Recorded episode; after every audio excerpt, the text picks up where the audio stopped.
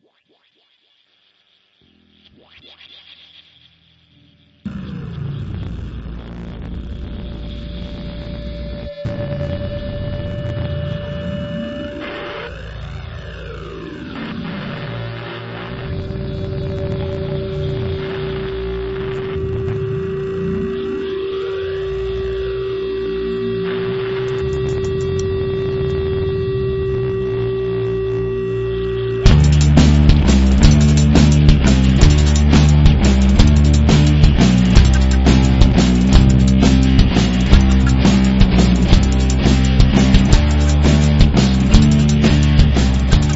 again to the Bad Quaker podcast where liberty is our mission. Today is, wow, what is today? February 15th. So this is Tuesday, February 25th, not 15th. February 25th, uh, 2014. It is my first official uh, podcast of the of the of 2014, first since uh, since I was ill. And this is podcast number 364. And with me today is Davi Barker. Davi is a really good friend, and Davi, welcome back again to the show. Good morning. Glad to be here.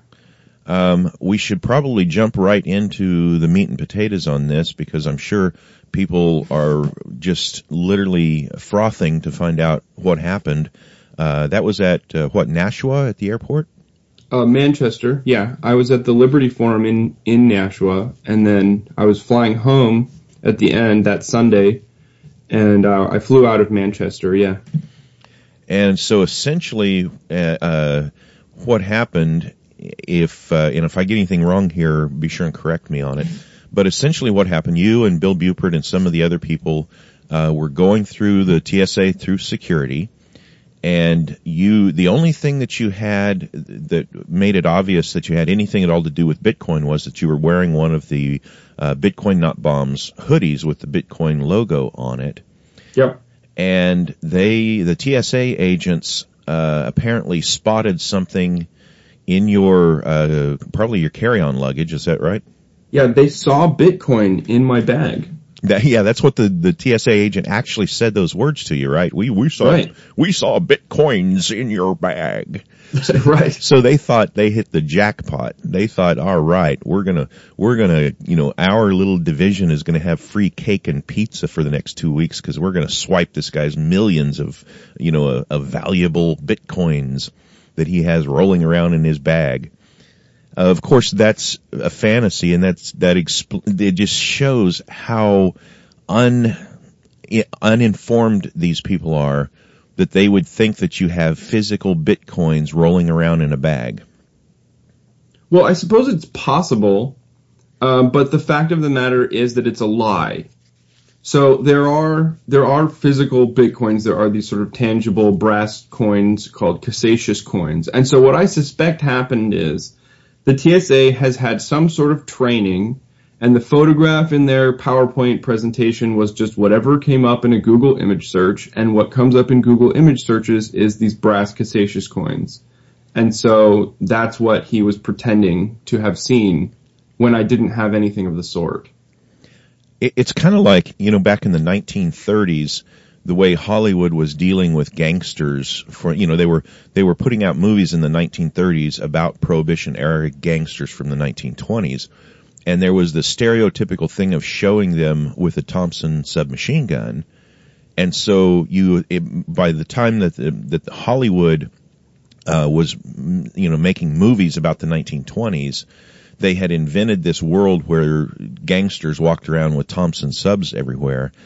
And in reality, if you actually go back and check the history, Thompson's, first off, it's not a good gun to carry around downtown walking around with it. It's a bit obvious and it's heavy and bulky and it's kind of not even all that easy to shoot. And they just weren't used by gangsters in the 1920s they, for all the reasons I just mentioned. But by the 1930s, Hollywood had made this image. It's And- the same as the switchblade. Exactly. The switchblade, switchblade is a perfect example. It's a horrible weapon. Um, if I was, if I had, you know, uh, 20 different knives laying on a table, one of which was a, a kitchen butcher knife and another was a, a switchblade, and I was going to get in a fight with one of them, I'd pick an ice pick or a, or a butcher knife or anything over a switchblade. It's a very unreliable little, you know, especially. I would grab a nice sturdy pair of scissors before I would grab a switchblade. Yeah. But but that's that's kind of what they've done. They've got this stereotypical image in their mind, and they don't really understand what Bitcoin is. They don't understand anything about it. They've just got it in their mind that oh, the evil gangsters, the the drug users, and the and the drug sellers the cartels have the bitcoins and and we've got to get them because they're going to try to smuggle them through the airport in their you know it's a it's a good thing you didn't have a Muslims for Liberty sh- uh, jacket on at the time. No, I didn't. You know what I had though is underneath my Bitcoin not bombs hoodie, I was wearing a Silk Road shirt, so I'm sort of glad that they didn't see that.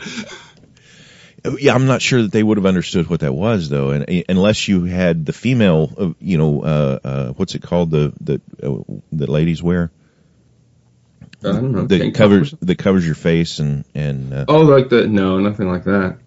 But but either way if they would have realized that they were dealing with one of the evil terrorist muslims along with having a bitcoin emblem uh, you could you could have been in a very painful situation. Yeah that's true.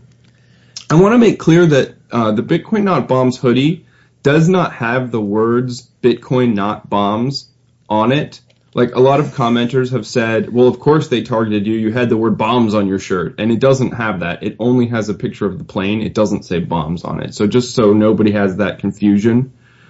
Um, and there's nothing blowing up in the in that imagery either. It's just no. bitcoins raining out of a, a 1940s era airplane.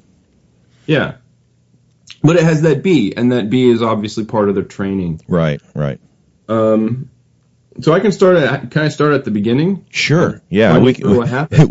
we, we've mocked them enough, I suppose. we, can, we can tell the actual story. It, I do want to mention though that it's, it, if, if TSA agents in a little place like Manchester, New Hampshire are looking for, you know, what they think are bitcoins in, in a bag, if they're doing that in Manchester, New Hampshire, you know the TSA agents in LA and New York and Chicago and Miami have all had that training and they're all looking for Bitcoin. Right. Okay, so so go on. Uh, tell tell the actual story of what happened. Uh, so I, I always opt out. That's that's just what I do, and I usually try to take that opportunity to start a conversation with the person molesting me. And in this particular instance, that conversation went really well and was sort of revealing. And the the tactic I decided to take was when he started saying, I'm going to move my hands up your inner thigh until I reach resistance. I told him, I'm ready to resist right now. And he sort of like, he got a little flustered and he just repeated himself. But when he repeated himself, he said, um, I'm as uncomfortable with this as you are. And that's what I, that's what I touched on because I'm always looking for the the person under the badge. And so if he's uncomfortable, that's coming from himself, right? I, I should interrupt you just for a moment too, in case uh, some of the listeners don't really know your nature. Uh, anybody who actually meets Davi in person, and I think you can tell this from his voice as well. But but knowing Davi, having met him uh, multiple times in person, and watching him over the course of time, where we weren't just together for five minutes, but we've spent some considerable time together. Davi is not a smart aleck. I can ass- I can assure the listeners that uh, you didn't go up there to the agent with a bad attitude, smarting off to him, you know, making making an opportunity. And we we know, and I'm not saying this is negative against people in the liberty movement, but we know that there are people in the liberty movement who have sort of made a, a career of confronting people in authoritarian positions and doing it in such a way as though you almost force that person to to have a negative reaction towards the uh, sure. to, towards the the victim, so to speak. And and I can assure the listeners that this is not what David does. This is not his attitude. This is not, you know, he didn't go to the airport with a film crew hoping to provoke something uh, with the TSA. He is not that kind of an activist, and and no. uh, and and really that wouldn't work out for your kind of a personality anyway. You're not that kind of a, you know, you're not a you're not, and, and I say this uh, appreciating the role that they, that they fill. You're not Pete Eyre. You're not, um, you know, Ian Freeman. You don't have that kind of an attitude to go looking for trouble. So, so that just eliminate, the listener can eliminate that possibility. David did not go there looking for a fight. He did not go there trying to provoke someone. He has a very humble spirit. He has a very uh, likable personality, and he was not confronting this person looking for a fight. Um, No. So, so go ahead. There's essentially there's two ways to demonstrate. There's either using the authority figure as a foil to reach the audience, or there's trying to reach the authority figure themselves. And I'm always trying to reach the the person behind the badge. That's that's what I'm doing in this situation. And that's why, you know, I'm not recording, I don't premeditate these things. I just I try to assess the situation, I try to size up the person I'm talking to, and I try to be real in the moment. That's what I do. And that's what came to me. What came to me is if you're going to stop when I resist, I'm ready to resist. And I didn't say it grudgingly, I just sort of said it. And uh, he said, I'm as uncomfortable with this as you are. And so I said, well, that's really interesting. I didn't realize there were TSA agents who were uncomfortable with the policy here. And so this started a conversation with him about why he was uncomfortable. And what he said was that he never wanted to be a TSA agent, that he was um, studying to become a pilot. And it happened that because of the sequester that there were sort of less jobs than there were when he started training. And so um, TSA agent was the only job in aviation that was available to him, and he was hoping, he was waiting for another opening for him to, to leave the TSA. And he said something really interesting. He said, not all of us are part of the security club here. And he called it the security club. wow. And he said, there's a woman here who's just waiting to be a chemist. And so there are people in the TSA who are on the security track who are interested, who are not uncomfortable with what's going on. And there are other people who are there incidentally and they're not happy about it and they're not comfortable with it and they have greater aspirations. And so I was not going to give him flack. I wished him the best of luck in becoming a pilot and he was very nice to me. And um, he also repeated over and over again, keep your eye on your property. Now I've had officers, agents say this to me once, but he said it to me three or four times. And the more that I think about it, the more I think it was the the best thing, the best that he could do to warn me that there were thieves in the TSA. hmm Yeah. Because we know that that happens, that there are TSA agents that that steal people's property, and I've never had anybody both emphasize to keep my eye on my property, nor have as much sort of subtle disdain for his coworkers as this TSA agent. And and it's it's like it's there's a couple of ways that you can take that. He could have been quietly trying to say there are thieves in the TSA right here in the room we're standing in, or he could have been saying there's people in the security apparatus of the TSA that will very happily stick something into your bag so that someone else can find it. That's interesting too. Um, I hadn't thought of it that way. Uh, but you know, so so he was nice, and I and I you know I wish him the best of luck, and he wished me the best of luck, and I almost like I wanted to shake his hand, you know. um, but so while he was patting me down, the woman who was operating the X-ray machine said that there was some unusual metal in my bag, and that she needed to screen it separately and she started taking it away. So immediately after being t- told to watch my property, she began taking my property out of my view. And I kind of protested a little bit, but they did it anyway. Uh, so once I was cleared for the pat down, I, I went to this woman. Now, based on my description, Manchester activists have identified this woman. Her last name is Martin. I don't remember her first name. And she is a behavioral detection specialist. Aha.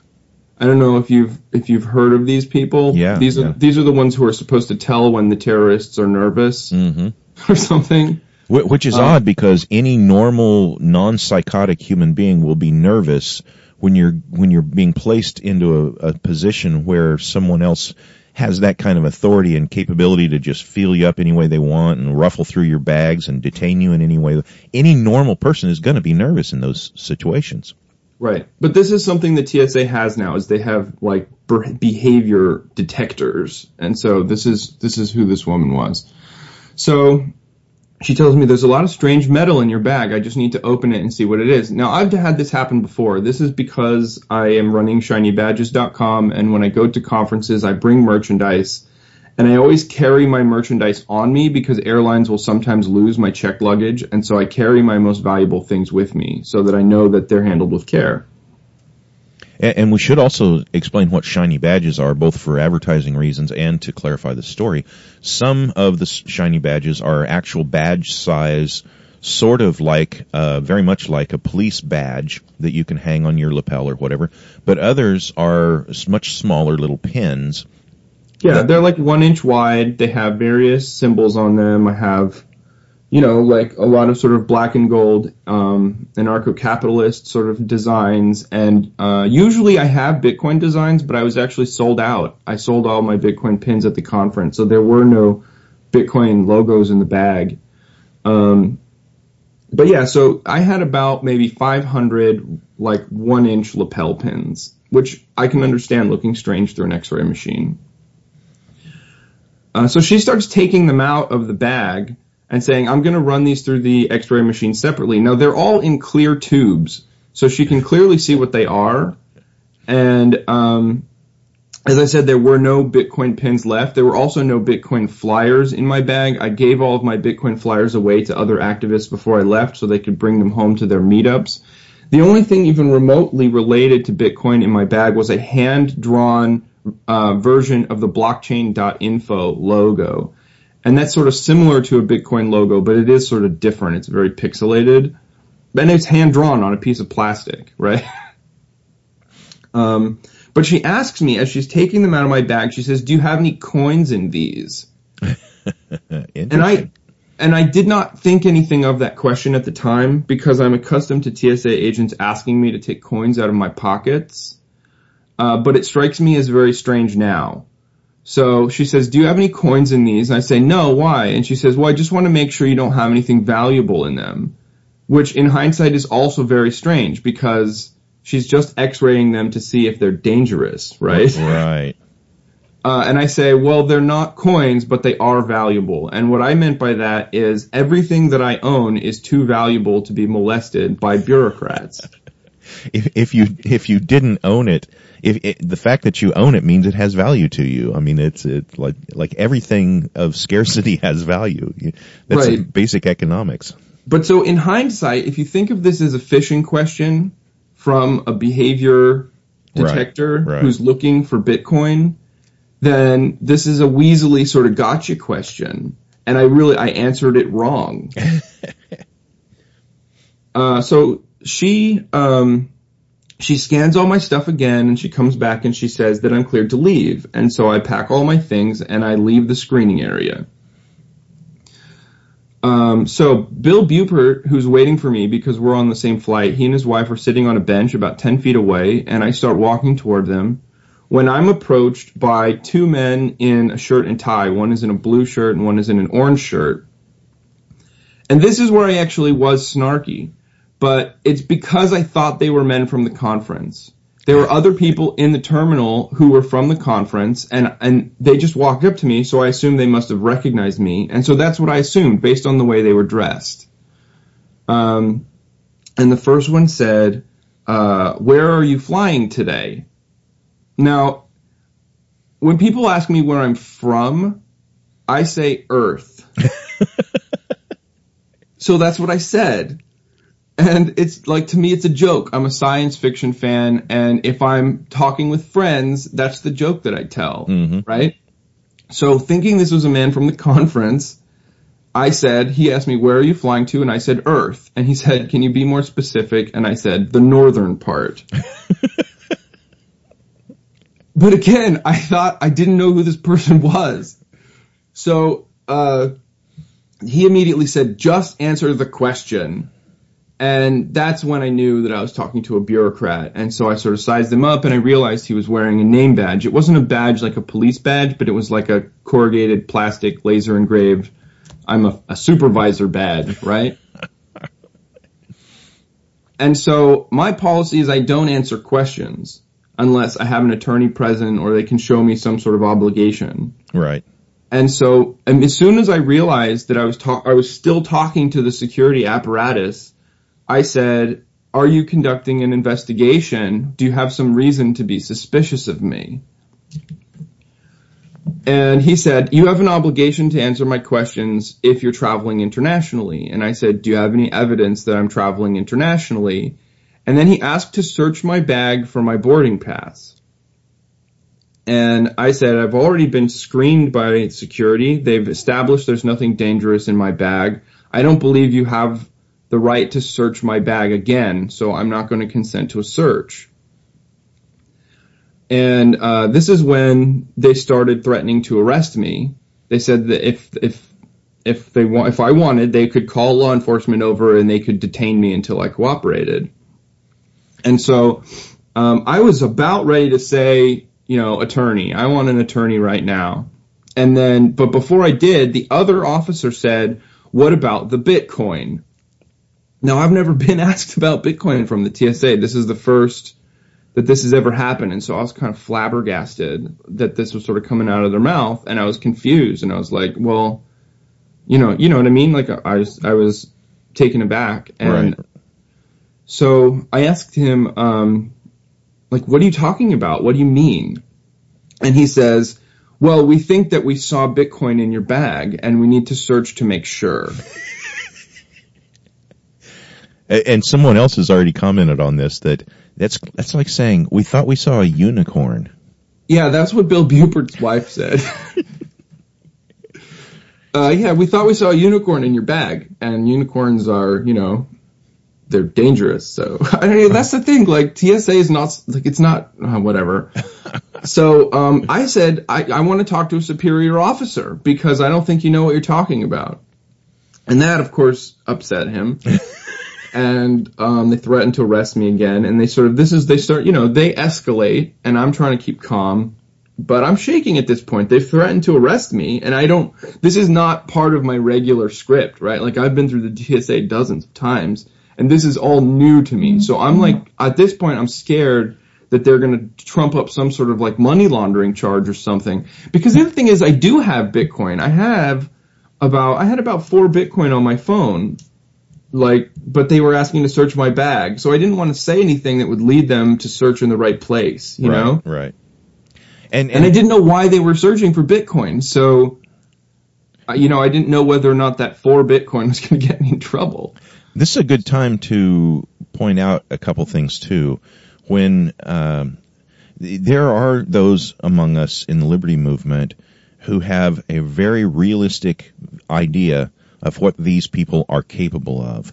And I think that there are lots and lots of people who are sort of in the liberty movement or maybe very dedicated in the liberty movement and they don't realize how evil these people can turn and what they can do to you really quickly. And, and the, and the calm end of that is to see what happened with, um, uh, uh, what's his name? Uh, Glenn Greenwald's partner where mm-hmm. they literally absorbed a day of his life. They kept him in a room, badgering him with questions, searching his stuff, right up to, I think it was like a nine hour limit or eight hour limit or something. They kept him right up to that legal limit before they turned him loose. But that wasn't all. I mean, his whole day is disrupted. He doesn't catch the flight he's supposed to have.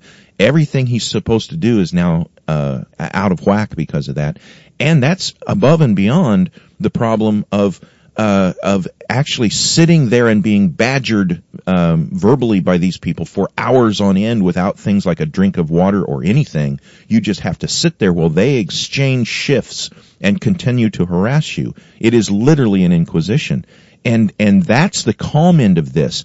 It can turn bad because you're in a room with psychotic individuals who think they have godlike authority and pretty much anything can happen in there. And oh, you slipped. You fell or in the case of the one guy down in Florida that the FBI uh, was questioning, um, he attacked us. That's why we shot him like nine times in the back and in the back of the head and in his foot and things like this. Well, this stuff I happens. actually, if they wanted to be ugly, and I have seen the FBI do this, they could, if they decided they were going to pull me into a room and search my things, and they discovered that there was Bitcoin on my phone, they could construe my answer in the negative to having had coins as being a lie and then use that to charge me with with hindering an investigation and use that charge to coerce further cooperation from me. And we see that all the time. Like that is not far fetched. My wife is a civil rights attorney and that is a common occurrence. You know, most people don't know this, but very famously, Martha Stewart was not sent to prison for insider trading. That was not a charge against her. She was sent to prison because they put her in a position where they could prove that she lied to an investigator. Now, she didn't really lie to him in the sense like most of us would think of lying. She just failed to say words in the specific way that they that they could have, so that they used her words against her in testimony to show that she said something that wasn't quite fully uh, true. So she went to jail for lying, not for insider trading. And they can do that's what they do. They trip you up with weird weird phraseology and weird ways that they that they say things and they won't answer a direct question. When you when you start to question them, they immediately turn it back to another question or they'll just ignore your question altogether. And that's part of the we're, entrapment. we're the ones asking the questions here. I, like I started asking questions and that was their answer. yeah, yeah, exactly. Um, go ahead. I didn't mean to take you off on Well, this is why I think "Do you have any coins?" is a gotcha question. Yeah. Is because it's such an unusual question in the first place, and the fact that I now know in hindsight that they are looking for bitcoins makes me think that that that, that is why that question has been added to their script. Yeah. Uh, so when so at this point, Bill Buppert chimes in. He's been watching, but he hasn't been in, in directly involved. And he comes in and he says, "What you've said is nonsensical because Bitcoin is a digital currency and it has no physical representation, right?" And so the moment he steps in, now he's the subject of attention, and these two agents have split their attention between me and Bill. And so one of them begins talking to Bill Buppert, and the other one continues to talk to me about Bitcoin. And so I start saying to him things like, what do you think Bitcoin look like? Like, what do you think that you saw? What color unicorn was it? right. And, and what he tells me is they look like tokens or medallions, and we need to confirm whether or not, how many of them that you have.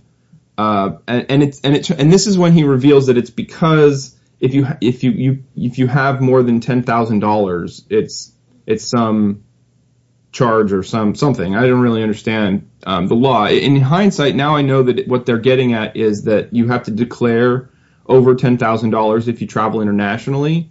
Uh, but I didn't know that at the time, so this just sounded like gibberish to me when he was telling me he had to confirm whether or not I had more than ten thousand dollars. And so I said, "What is a Bitcoin worth?" And he says, "Well, he understands." And he said, "I understand it's it fluctuates a lot."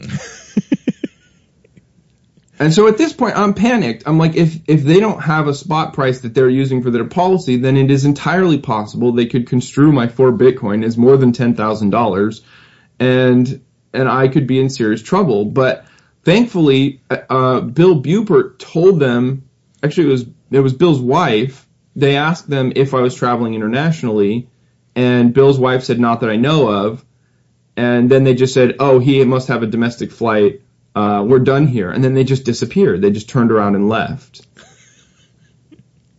Um, but that wasn't the end of it.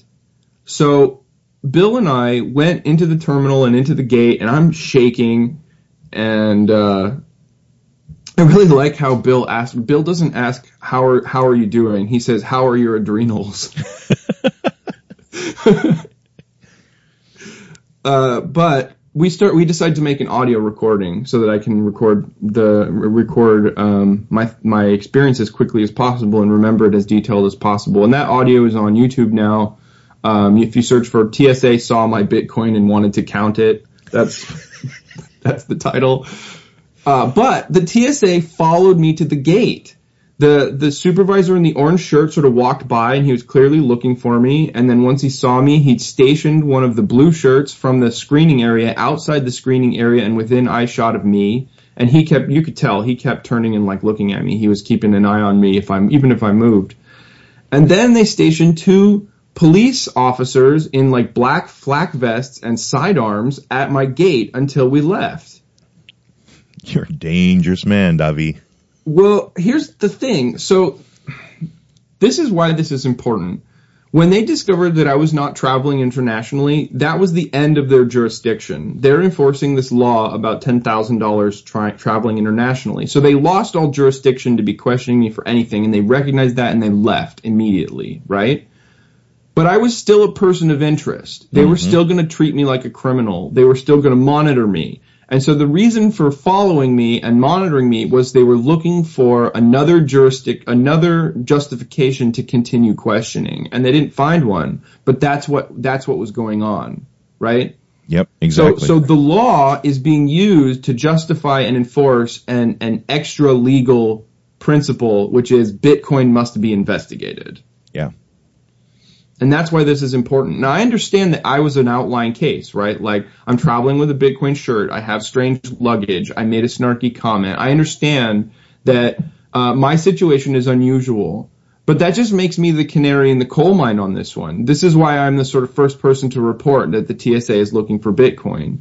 The the fact of the matter is is that this is something that they are that they are doing with everyone. Like like this is the new policy, right? Yeah, exactly. And that's really why it's important that we get this message out as quickly as possible to as many people as possible that essentially, um, whether or not we realize the power of Bitcoin, the governments are starting to realize it. Qu- Cody Wilson said this sentence, and I think it's critical that we all get this embedded in in, the, in our minds. Cody Wilson said, "It is what they fear it is. It yeah. really is. What we're talking about here we're talking about the moment of the death of a god. That's what government is. That's what the belief in the state is. It is a god, and we're holding something that they have realized has a, maybe it's not the death, uh, you know, maybe it's not the axe that's going to cut the head off the beast, but it is definitely something that is going to cause some serious harm to this God that they worship. And so we're talking about these people that understand this at the top of the TSA or at the top of the FBI or at the top of the CIA. They understand with more clarity than many of us understand that what we are holding has the capability of killing the part of them that creates wealth, the Federal Reserve and the and the and the uh, central banking around the world. We're holding in our virtual hands a weapon that can stab that aspect of the beast and at least bleed it to a point of where they have to abandon it and, and find something new. And they don't have anything new to replace it with. We're holding the new thing. So whether we all realize it or not, literally Bitcoin is what they fear that it is. It is to them, it is the approaching of darkness, of the death of their light, of the death of the funding of their God. It's terrifying to those that are in power that have fully realized what it is we're carrying around. Sure. I mean, I agree. The only thing I would dispute is the word holding. and I think that this is sort of an important point. It is, um, this, this, this law that you cannot pass through an international travel checkpoint without, with 10, with 10,000 undeclared dollars is now nonsensical my Bitcoin is already in Germany. My right, Bitcoin right. is already in Australia. My Bitcoin is already in Dubai. I am traveling with the password.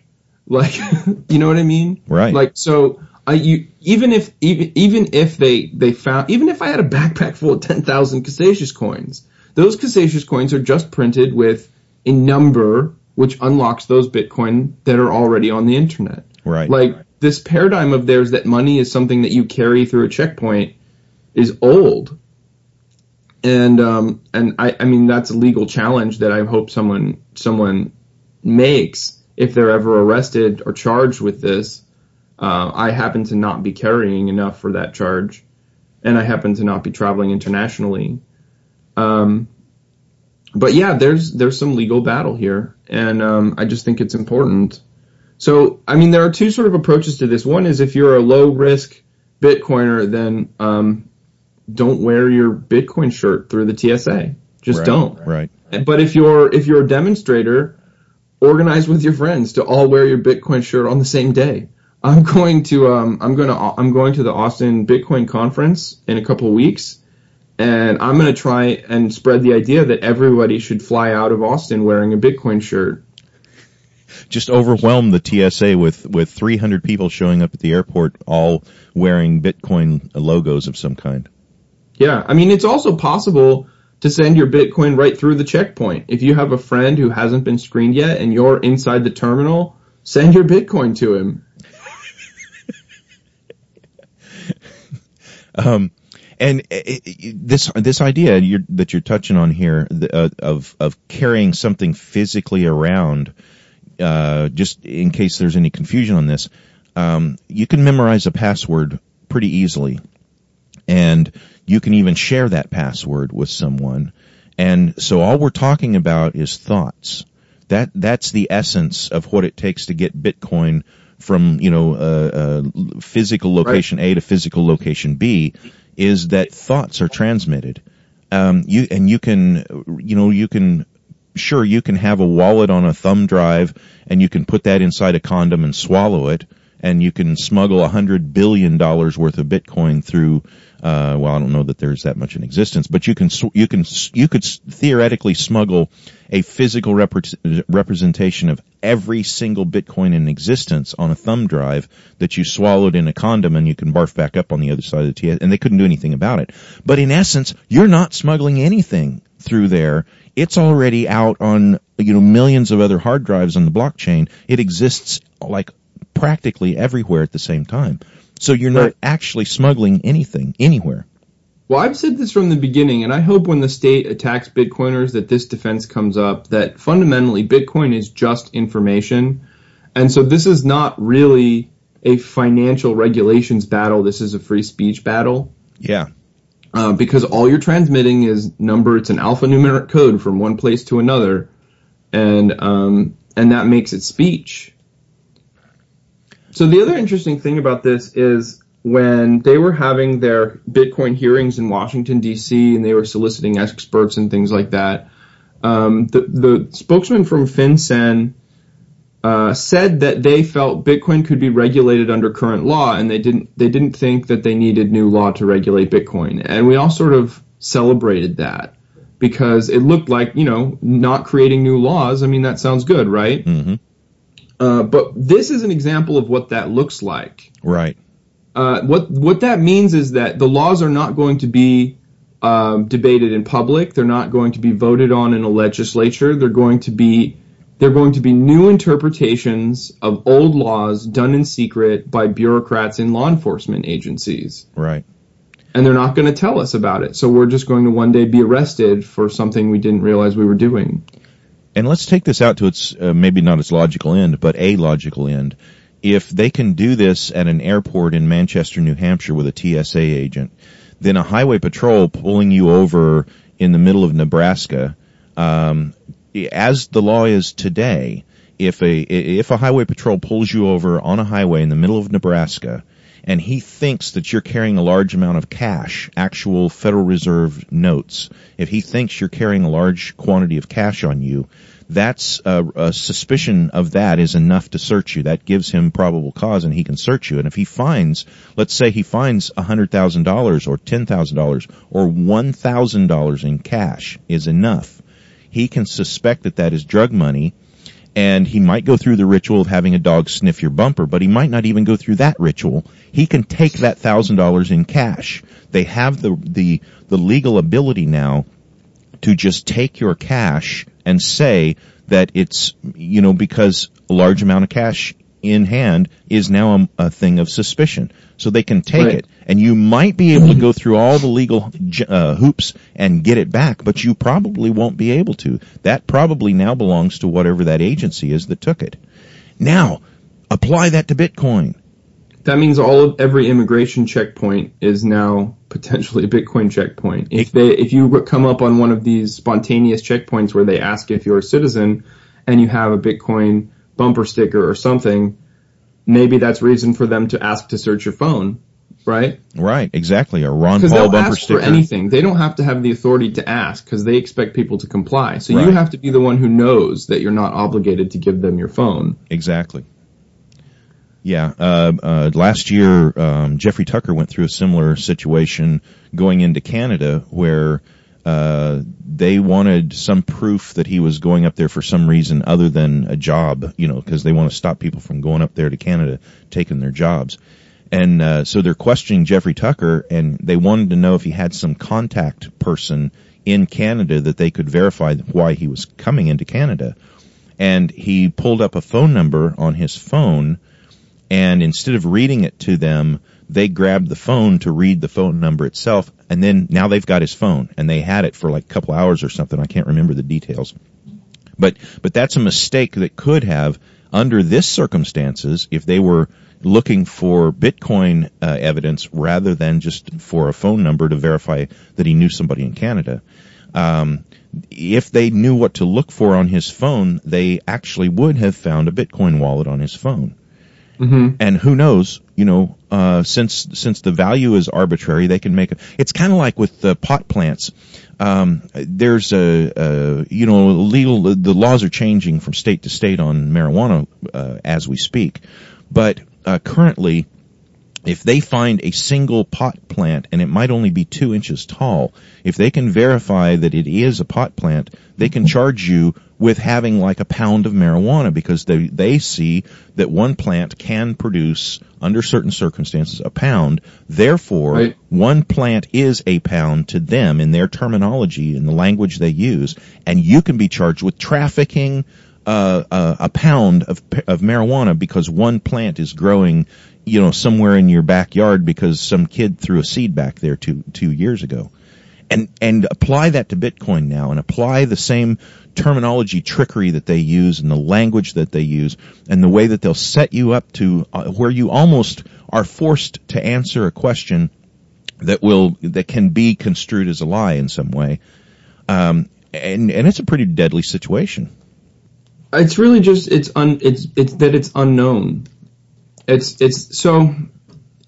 Someone said to me recently that they wanted to know why it seemed like the government hadn't learned the lessons of prohibition, like why it was so difficult for them to learn the lessons of prohibition. And I contend that the government has learned the lessons of prohibition. And so they know that if they openly prohibit Bitcoin, that it will send it underground, it will be harder to find, it will increase in price, and um, it will not be stopped. Right. Like that. That's the result of open prohibition. But there's also sort of um, implied prohibition or hidden prohibition, and the way that you do that is instead of establishing a clear law, you establish an environment of fear.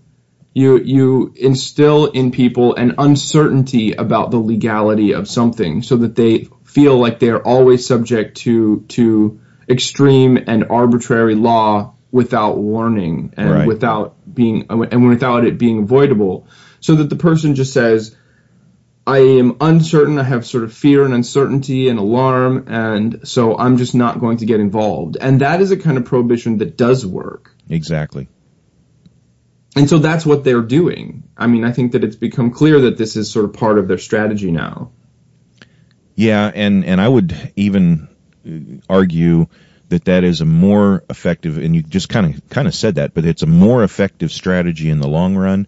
It's it's harder to to battle that strategy, and it actually is maybe the the it might be our weakest point in this battle uh, as far as you know monetary concerns go. There are other issues that can be taken differently, but as far as whether or not we can eventually succeed in crushing the the central monopoly of control of of money um, this may be the single greatest threat to our processes. Because again quoting uh, Cody Wilson it is what they fear that it is.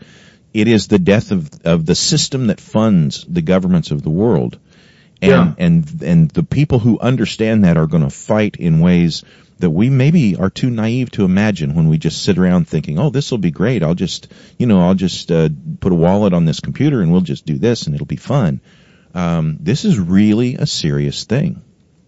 We see these precedents in um, the development of silver currency, right? Like they never openly come out and say silver is prohibited, right? Mm-hmm. But they do arbitrarily target anyone who begins to establish a successful competing precious metal currency. Right. Like they they trump up charges against uh, Eagle, they trump up charges against Liberty Dollar and those charges are always bizarre, right? Like Liberty Dollar was charged with counterfeiting, but not with fraud.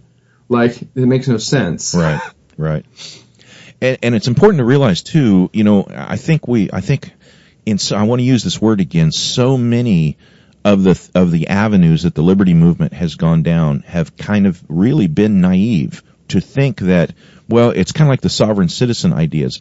To think that you can just use a few magic words and confuse a judge, well, that might work with your traffic ticket. That might get you out of a traffic ticket.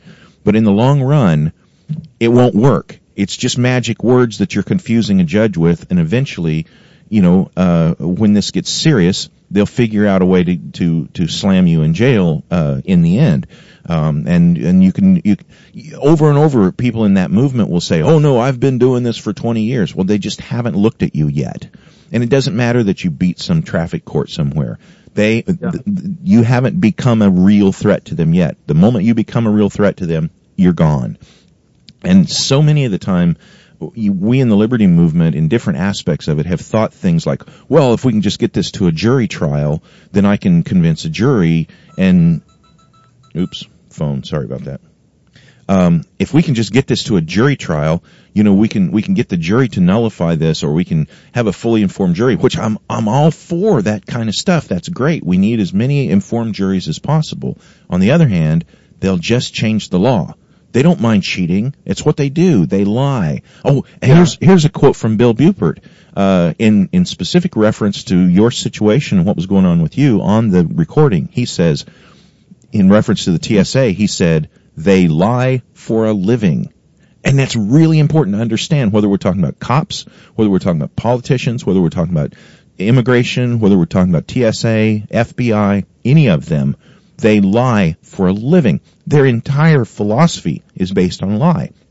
So they have no problem lying to you and they will say anything to bait you into saying something that they can show that you lied. And then they've got you. Right. Yeah, absolutely. I mean, on the subject of sovereign citizens, there's a sense in which my approach sounds like a sovereign citizen approach when I say like, show me the obligation to answer your questions. I don't consent to a search, things like that. Right. Um, but really, what I'm doing when I say things like that is one, I'm buying myself time to think um, by batting their questions away.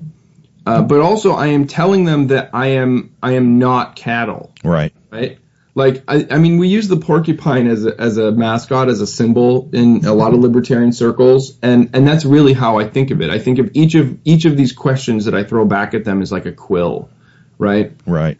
Because the porcupine does not attempt to to kill an aggressor. The porcupine just makes itself unappetizing. Um, and so that's how I think of it. I'm like this is I'm not easy prey for you right and and I should point this out too, um, because this is just a, a, again a defense of your personality. Um, you know, Davi is is a very gentle person. He's a very intelligent person. He's a he's a person. He's a calm thinking person. He's not a reactionary. So uh, when I know by being around you that when you're saying these things, you're not saying them in a in a provocative way that's forcing that makes a cop want to beat you. You're you're you're uh, asserting your rights without getting in their face. In other words.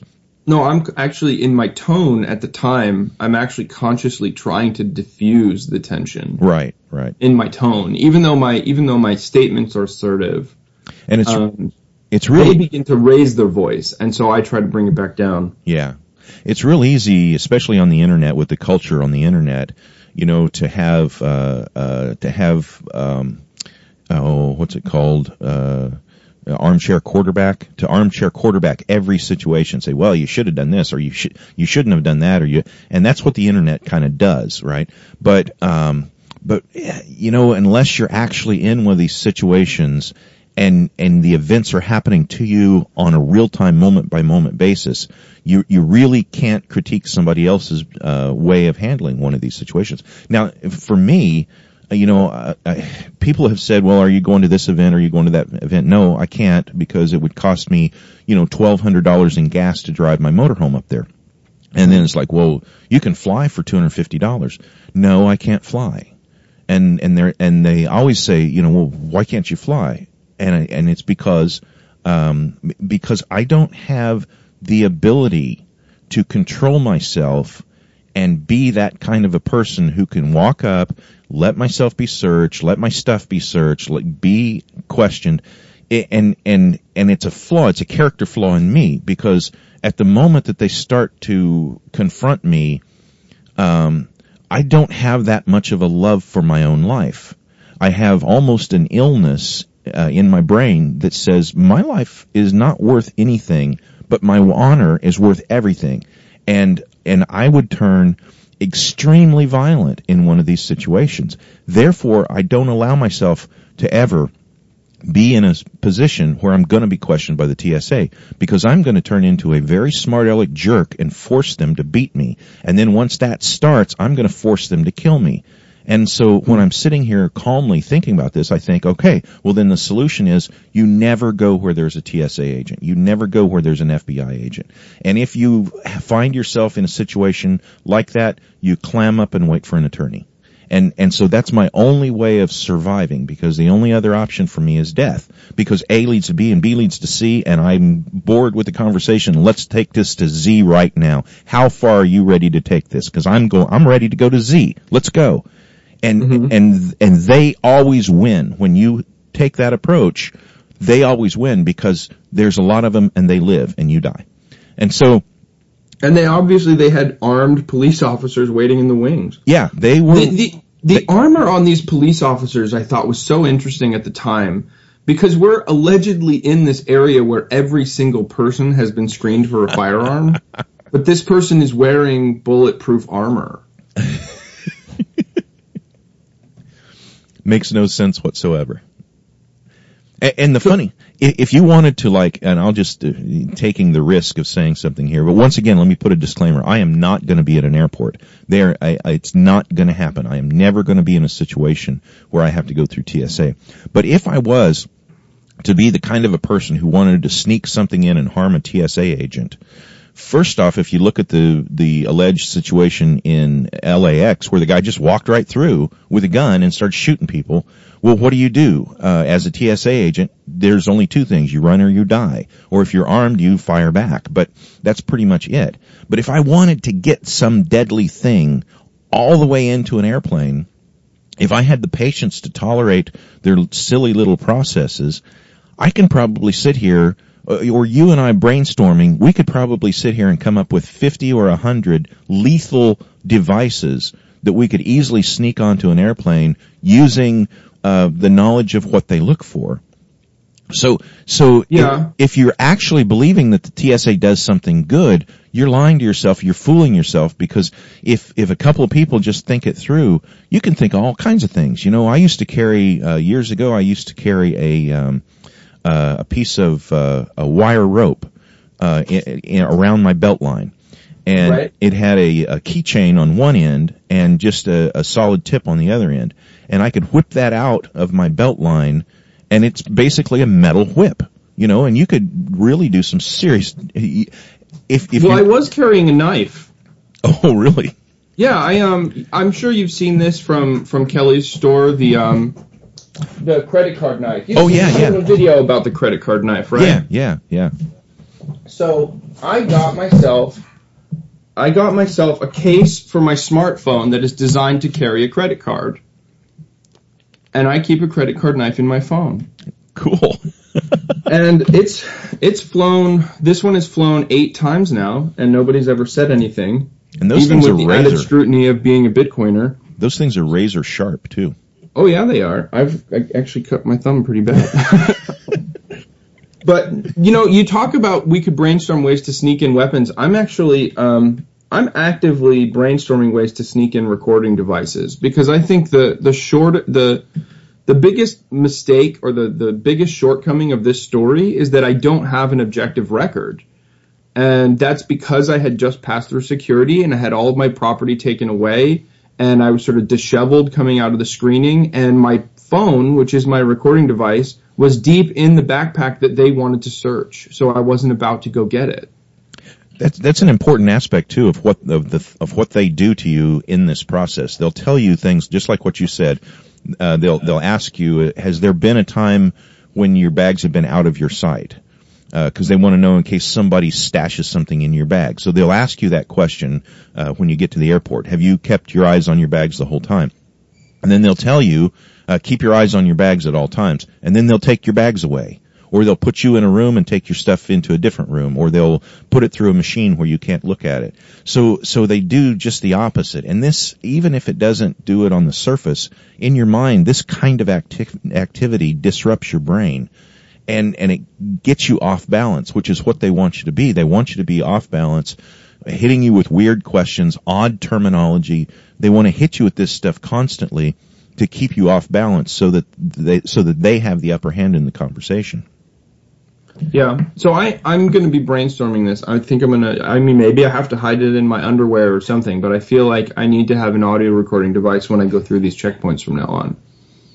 Yeah, I think it's a good idea. Something just like uh, some, maybe something as simple as a lapel pin that has a, a recording device embedded into it or something. Uh, I'm not sure. I, I I think that's something that we can all really think about. Mm-hmm. Uh, also, uh, you know, the idea that they take your your phone away anytime they get a chance. Uh, this is a good reason to make sure that your phone has a specific password lock on it anytime you're going into a situation like that. Yeah, that's a good point. Yeah, I suppose they couldn't get to my Bitcoin balance without passing through a couple of different passwords because I have one on the phone and then I have another one on the app. Yeah. And you're not obligated to open things for them. They'll tell you that you are, but the EFF has said that you're not, and I believe them, so. Yeah, again, they'll lie to you. They'll say anything to, uh, it's perfectly legal for an agent of the government to lie to you, but it's illegal to lie to any agent of the government. And it's a serious crime that they're looking for you for. Yeah, yeah, they literally It's literally a serious it. crime they're trying to trick you into committing. Yeah, because if you can, if they can catch you even in a mild lie, then that that gives them the legal ability to pursue it and and keep uh, keep this this pursuit going. hmm Um, so since I've got you on the line, we've we've uh, put in our full hour here for a podcast. But since I've got you on the line, let's talk about um, some of the other stuff that's going on. Now, you mentioned that there's uh, uh, an upcoming event in um, Austin, Texas, right? Right? And you're going to be attending that. Yeah, I'm I'm speaking on the charity panel, and uh, it's not confirmed yet, but they're trying to find a place for me to present my psychological experiment. And um, so yeah, I'm going to that for sure. I'm definitely vending too. Do you know the So I'll be carrying my lapel pins through TSA just like before. Do you know the dates on that? Mm, February, I think it's March 5th and 6th. That sounds about right. Let me look at a calendar here. Uh, how about uh, like 6th and 7th. Yeah, I'm 6th and flying out Wednesday the 5th and I'm flying back Saturday the 8th, so it's probably the two days in between. Yeah, and it's it's being held at a uh, place where they they just built a brand new giant racetrack, and it's like a really cool. I've seen the pictures and everything. It looks really cool. Yeah, for sure. Um, if if any listeners are in the you know that part of Texas, uh, in or around Austin, um, it's a real good opportunity to get down there and listen to some really interesting speakers and kind of get a uh, a feel of what the movement is doing. Yeah, and you know, this is becoming a role for Bitcoin not bombs, I think. That um, there's so many pro regulators in the Bitcoin movement now that we're sort of making an effort to be at all of these Bitcoin conferences to sort of hold the free market line, so that at least that that view is expressed at these events. Um, I hate to bring it up, but it's kind of the elephant in the room right now. Uh, you know, Mount Gox has collapsed. Um, the Bitcoin price is almost was in a free fall there for a, for a while. Um, the, uh, Silk Road got hacked again. Um, it, the last month, uh, two months has been really rough on Bitcoin. Um, but I think it's important, you know, and I know that there are probably, I, I don't know this for a fact, but I, but in my mind, I'm confident that people like Gary North and Peter Schiff and others who have been very anti-Bitcoin are probably rubbing their hands together and giggling with glee that, you know, that they think the demise of this, uh, horrible thing has, has finally come. But, um, I have a real high, I have as much confidence in Bitcoin today as I had in it uh, six months ago, or a year ago, or two years ago. Um, they, sure, the price has fallen, which is really, really great if you've got a little extra money and you can buy some more Bitcoin right now. Um, maybe you. Oh, it's good for me. I'm vending. You Yeah. know how great it is to be selling things when it's this low. Yeah. um, so this is not the death of Bitcoin by any measure. Uh, as long as as long as the concept of the blockchain is intact, even if they figure out, even if governments of the world figure out a way to persecute everybody who has any involvement in Bitcoin, and even if they make people so afraid of it that nobody wants to to you know own Bitcoin, even if they are totally victorious in that, we still win because we have the concept of the blockchain and we can do this a hundred billion times over if we need to. We can keep reinventing it. We can bring it back out in different ways. They can't win once this thing is is loosed from its from its uh, you know um, from its bottle, so to speak. Then uh, then we're gonna win on this. This is not a this is not a matter of you know well here's the final thing that's to kill Bitcoin. Well, Bitcoin might all be gone uh, in a month, but the blockchain, uh, the concept of how this thing works, is so revolutionary that it is far beyond the ability of governments to take it down. And it has so many other applications. There's like Michael W. Dean's Free Speech Me is like going to replace the dot .com DNS service, you know? And um, I um I was thinking about it. I thought of a way you could replace the jury box with a blockchain.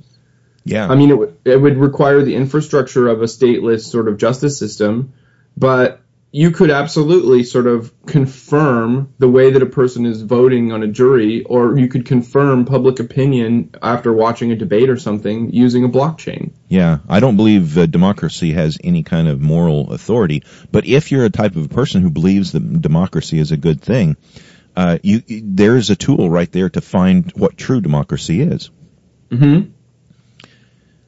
Um, Yeah, I wasn't really suggesting it for elections purposes. I was Right, more right. thinking of it as an opinion poll. right. But even if someone does believe that uh, you know elections are good and democracy is a good way, then you, there you could set up a perfectly honest democracy that couldn't be cheated. So yeah, there there are going to be future applications of this, and um, you know the government is going to be catching up with the first blockchain while there's 12 more that are building. So Yeah. Um, well, what else we got going on in the liberty movement that uh, that needs to be touched on before I let you go? oh man, it's been a lot has happened since we talked last. Um, uh, the experiment is moving forward. I have a design. Um, and I have people signed on who I have a uh, psychologist and a production company signed on that are interested. So we're fundraising now. Um, I added a new section to Shiny Badges called the Causes tab, and the idea there is that every product on that page, um, if you purchase it, constitutes a donation in Bitcoin to the organization the pin is associated with. Uh, what else? I don't know. Uh, Survivor Max is out. My zombie book is out. It's Oh, I meant to on ask you about that. Yeah, SurvivorMax.com. yeah. I'll have to. I'll put a link to that in today's show notes. I'll also put links to uh, shiny badges and Bitcoin not bombs and and uh, Bitcoin Not Bombs is down right now. The traffic has crashed the site. If you want to get the most up to date version of this story, Daily Anarchist has got the article. And Daily Anarchist is a good way to keep up with uh, stuff that you do anyway. You're one of the many contributors uh, over there at Daily Anarchist, and they have really good uh, articles from a wide variety of people. Yeah, I'm the editor there too. Um, and so we've got the thing coming up in March in Austin. Uh, what other uh, organizations should we give a shout out to that are having? Uh, uh, Well, the thing I'm most excited about at the Austin conference is a benefit dinner.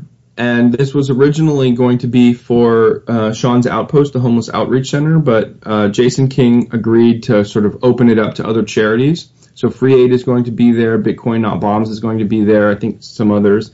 Jordan Page is going to be performing for the benefit lunch. Uh, I think Tatiana Moroz might be also. So yeah, I mean, that I think is what I'm most excited about. We're going to be auctioning off a one of a kind piece of Bitcoin Not Bomb swag. How did the uh, how did things go at the Liberty Forum? I should ask you that a long time ago. Uh, you were in in uh, Nashua, New Hampshire for the yearly Liberty Forum up there. It takes place in a fancy hotel with uh, a lot of uh, sparkly things and shiny stuff. It was it was really cool last year. How how did it go this year? I think it went really well. Um, I spent a lot of time vending. That tends to be what I do anyway. Like I really go to visit people. I don't really go for the speakers. Although I was really impressed by Tom Drake, who's a sort of well-known whistleblower, and he was the keynote, and that was fantastic. Um, I miss PorcFest though. Like having been to both of these events now, I think PorcFest is my favorite. Davi, thanks for coming on the podcast with me, and it's been great to talk to you today. And we'll have to do this again pretty soon. Uh, folks, thanks for listening today, and remember to visit badquaker.com where liberty is our mission. Thanks a lot.